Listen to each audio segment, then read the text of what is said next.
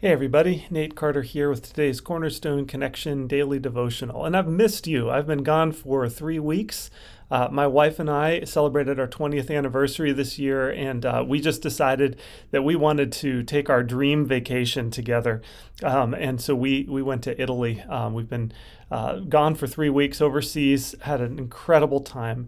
And I'll tell you what, um, if you get into a conversation with me, uh, there's no question that at some point I'm going to let you know that we just went to Italy, and then I'm going to pull out my phone and I'm going to show you pictures uh, so you can see it for yourself.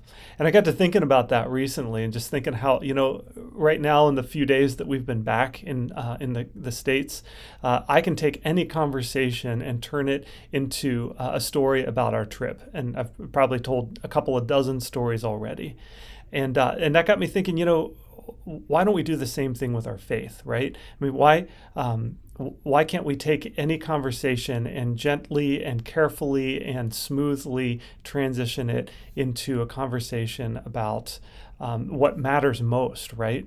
Um, the gospel and about people having the opportunity to respond to Jesus. Uh, if you're a Cornerstone member here or tender, you know that we're in a, a, series right now about telling the story, about knowing and telling the story of the gospel.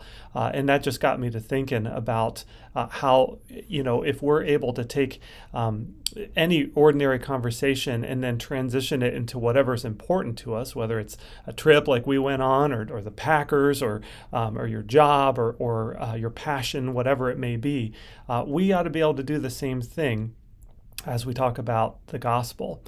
Rico Tice, in his book Honest Evangelism, talks about the skill of chatting your faith. It's basically, well, actually, I'll, I'll, just let you, I'll let you hear from him exactly what he writes in his book.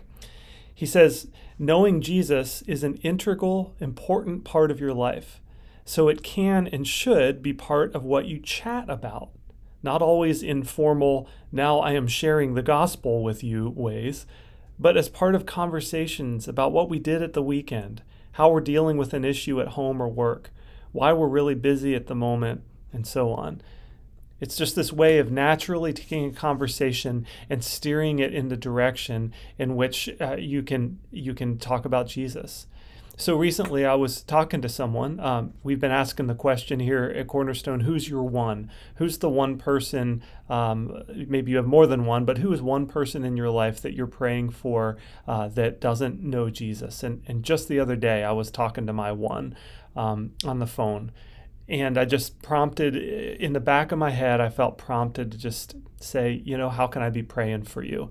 And it was just, it was an easy, natural, uh, you know, low bar of entry for me to take a conversation where we were honestly talking about the weather and of course talking about my trip and then converting converting it to something that was more spiritual in nature.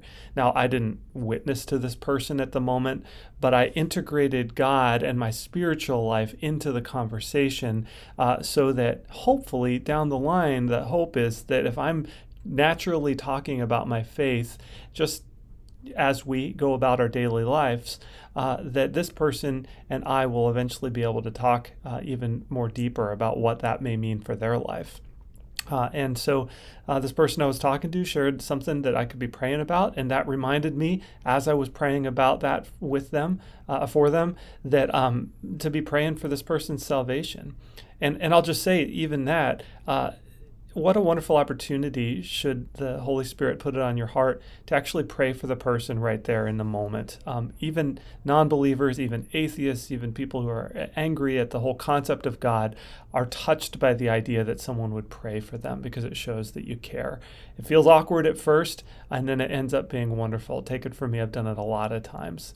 Um, so let me encourage you to chat your faith, and here's the scriptural um, the scriptural defense for that from 1 Peter three fifteen.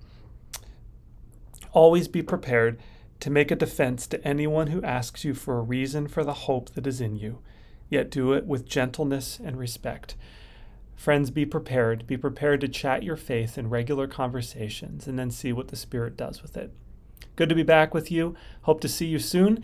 And uh, otherwise, we'll see you next time on the Cornerstone Connection.